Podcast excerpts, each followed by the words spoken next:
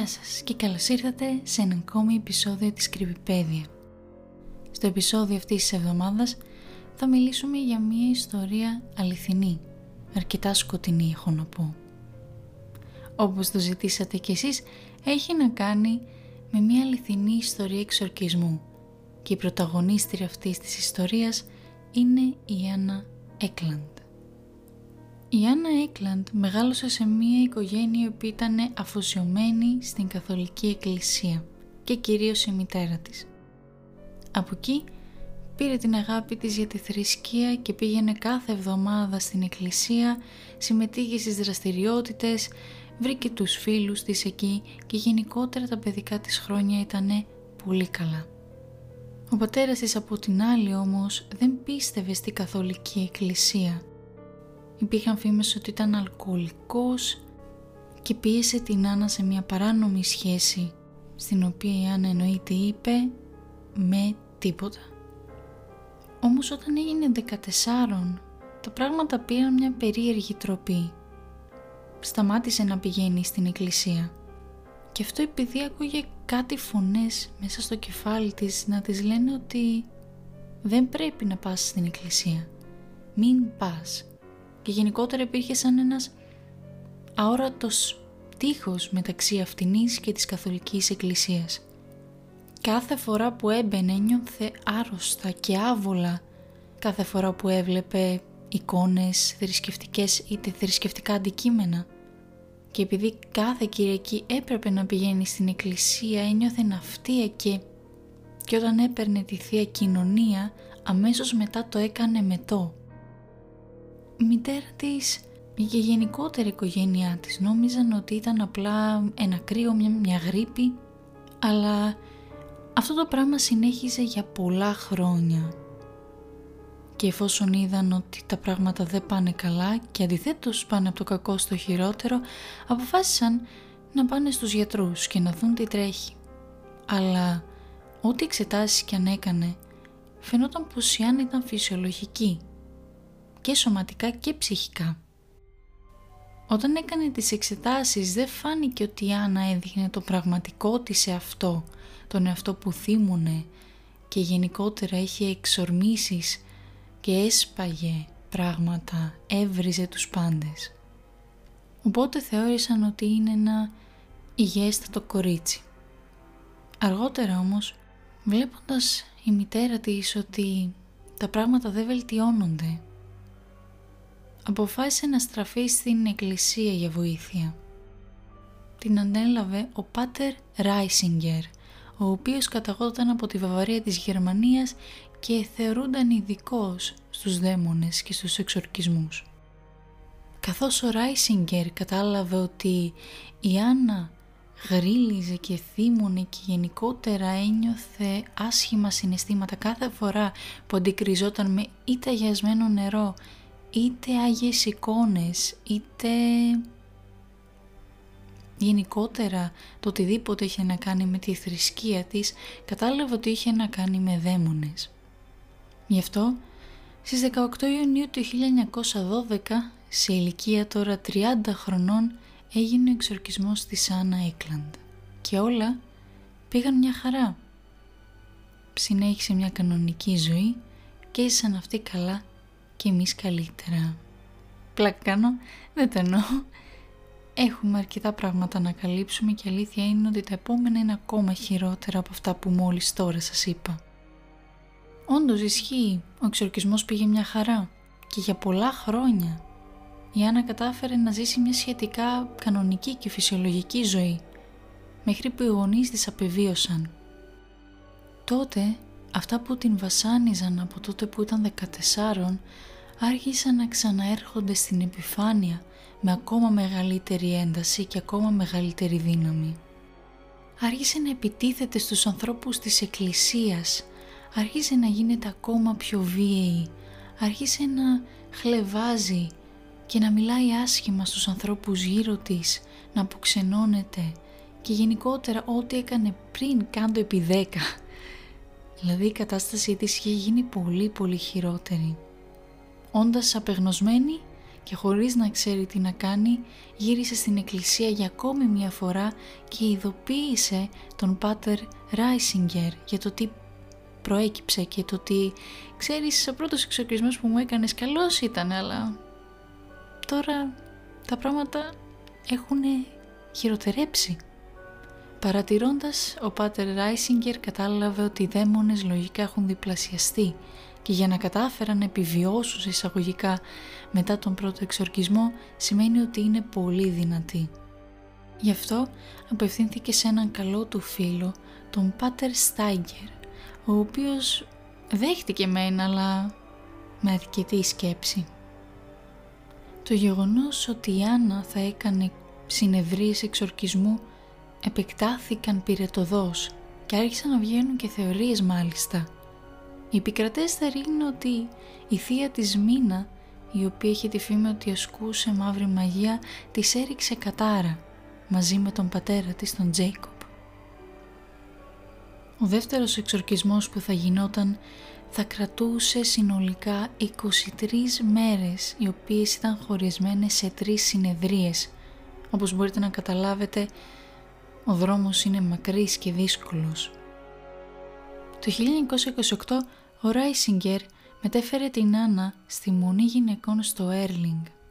Πίστευε ότι θα ήταν καλύτερα να γίνει εκεί διότι η περιοχή εκεί δεν είχε πολλούς κατοίκους και ήθελαν να διασφαλίσουν ιδιωτικότητα, ασφάλεια και γενικότερα πίστευε ότι άμα φύγει από το σπίτι της ίσως αυτοί οι δαίμονες που είναι μέσα της να ηρεμήσουν λίγο και να μην περάσει το διάστημα πολύ άσχημα. Εφόσον πήραν την έγκριση στις 17 Αυγούστου του 1928 έφεραν την Άννα μέσα.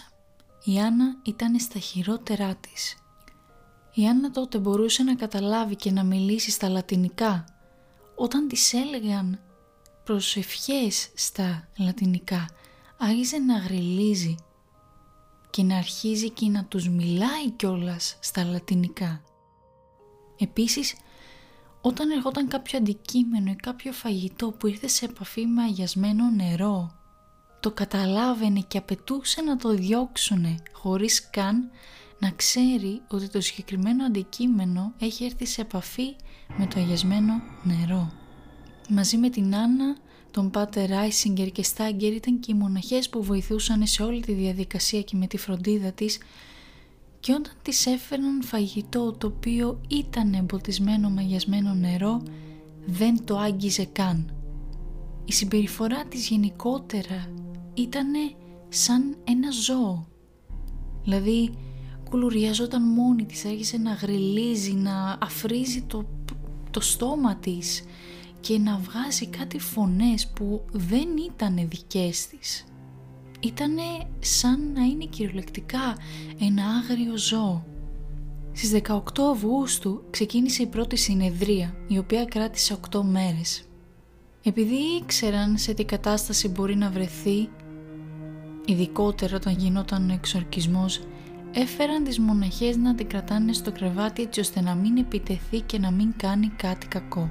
Όταν όμως άρχισαν να απαγγέλνουν την Αγία Τριάδα κατά κάποιον τρόπο ξέφυγε από τις μοναχές που την κρατούσαν και ορίστηκε πάνω στη πόρτα, πάνω στη κορυφή, στη γωνία της πόρτας, εκεί που είναι και η τύχη, πίσω πίσω δηλαδή. Και άρχισε να γρελίζει και να κουνιέται σε μία, μία ανθρώπινη μορφή Επίσης όπως καταλαβαίνετε επειδή αρνούνταν να έρθει σε επαφή με το οτιδήποτε μπορεί να είναι εμποτισμένο μαγιασμένο νερό δεν έτρωγε καλά, δεν έπινε τίποτα και παρόλα αυτά έκανε με τους ποσότητες που ένας άνθρωπος δεν θα μπορούσε να κάνει.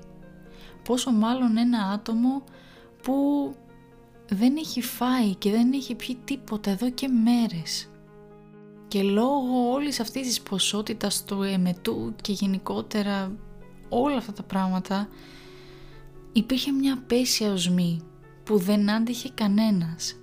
Και έφτασε και κάποια στιγμή αργότερα σε σημείο να μην μπορούν να κάθονται στο δωμάτιο πολλή ώρα και γι' αυτό αποφάσισαν να το κάνουν με βάρδιες επειδή δεν άντεχαν να βρίσκονται με την παρουσία της Άννα διότι υπήρχε και η οσμή και γενικότερα όταν έμπαινες στο δωμάτιο ήταν σαν να μπαίνεις σε μια σκοτεινή τρύπα που τα μόνα συναισθήματα που νιώθεις είναι τρόμος και απόγνωση.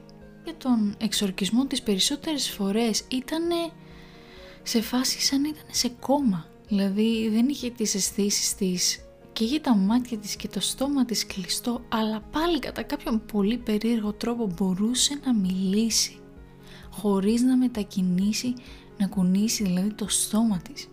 Μιλούσε στα λατινικά, μιλούσε στα γερμανικά, μπορούσε να μιλήσει στα πολωνικά και σε άλλες σλαβικές γλώσσες αλλά υπήρχε και μια άλλη φωνή, μια τερατώδη μορφή που γρίλιζε και γενικότερα έτσι φώναζε σαν έβγαινε από το λαρίγκι της αλλά δεν ήταν η φωνή της και δεν προέρχονταν από το στόμα της γιατί όπως είπαμε δεν, δεν το κουνούσε.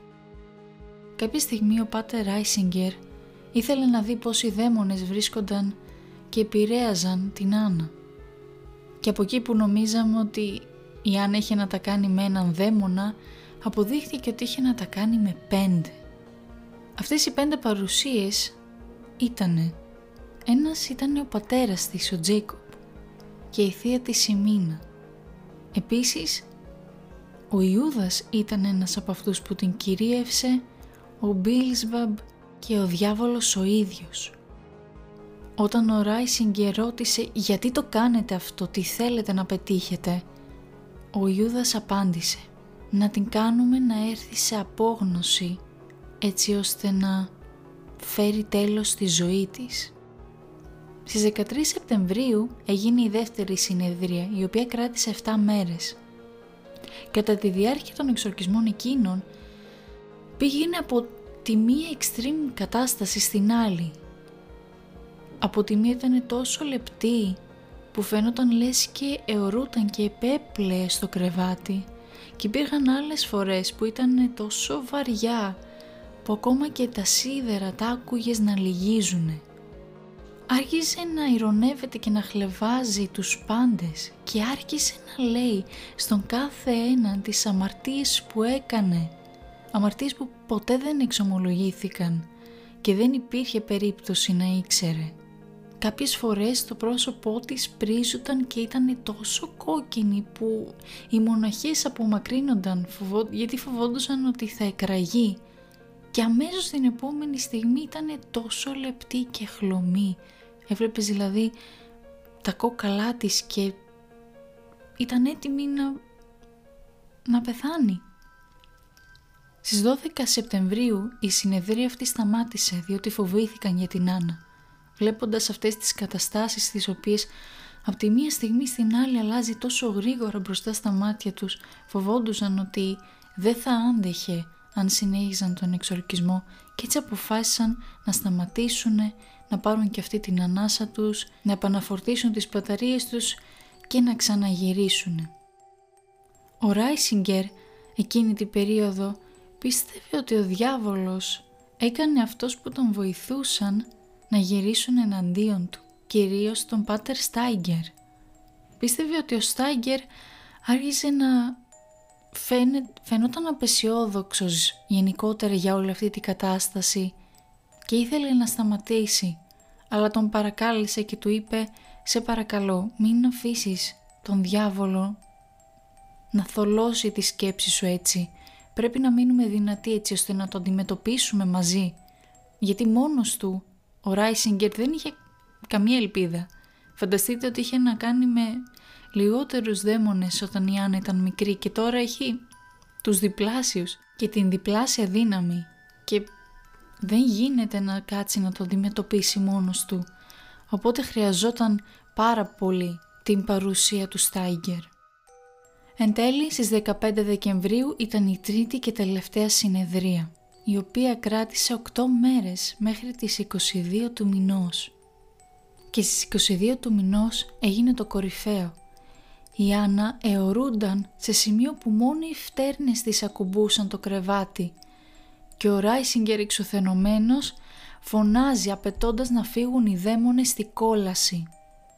Είδε ένα όραμα με το δωμάτιο να είναι γεμάτος στις φλόγες και είδε στη γωνία του δωματίου τον διάβολο και τον Μπίλσπαπ. Εξαγριώθηκαν που δεν μπορούσαν να κάνουν κάτι κακό στον ιερέα. Ο Ράισιγκερ περιέγραψε τον διάβολο ως ένα, μια ψηλή μορφή με πυκνό μαύρο τρίχωμα στο κάτω ήμιση του σώματός του.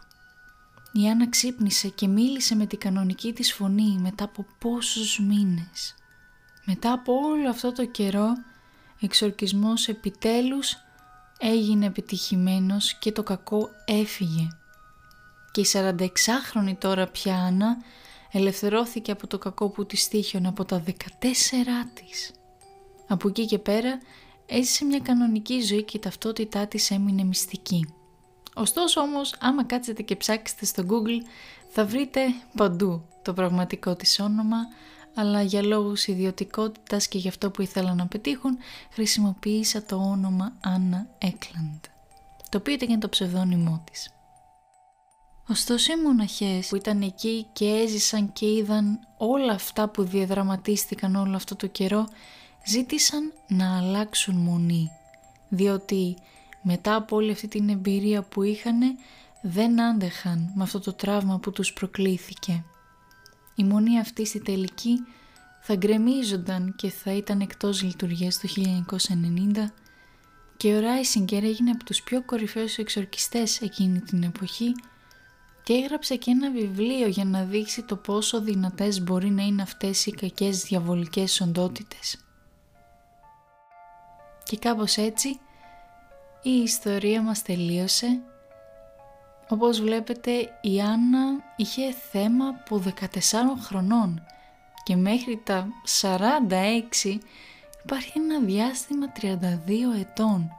Φανταστείτε τώρα για 32 χρόνια περίπου να βασανίζεσαι με δυνάμεις που δεν μπορείς να καταλάβεις, που σε προκαλούν να σκέφτεσαι πράγματα τα οποία δεν θα ονειρευόσουν καν να σκεφτείς και να πράττεις τόσο εκτός αυτού έτσι ώστε να έρθει σε απόγνωση και να φέρεις ένα τέλος στη ζωή σου. Είναι ένας από τους πιο καταγεγραμμένους εξορκισμούς και είναι και σίγουρα ένας από τους πιο φρικιαστικούς. Αλλά όπως είδατε κι εσείς, το καλό πάντα κυριαρχεί στο τέλος και... και αυτό δεν ήταν εξαίρεση για την Άννα. Όπως και να έχει παιδιά, το επεισόδιο έφτασε στο τέλος του. Ελπίζω να σας άρεσε η ιστορία και να τη βρήκατε ενδιαφέρουσα. Αν σας άρεσε η ιστορία αυτή, πατήστε το follow και μπορείτε να ακολουθήσετε το podcast στο Instagram παπάκι Creepypedia για περισσότερα updates και stories τα οποία θα εκφράσετε τη γνώμη σας για το τι θα θέλατε να ακούσετε στα επόμενα επεισόδια. Μέχρι την επόμενη Παρασκευή όμως να είστε ασφαλείς να προσέχετε πάνω απ' όλα και θα τα πούμε την επόμενη Παρασκευή.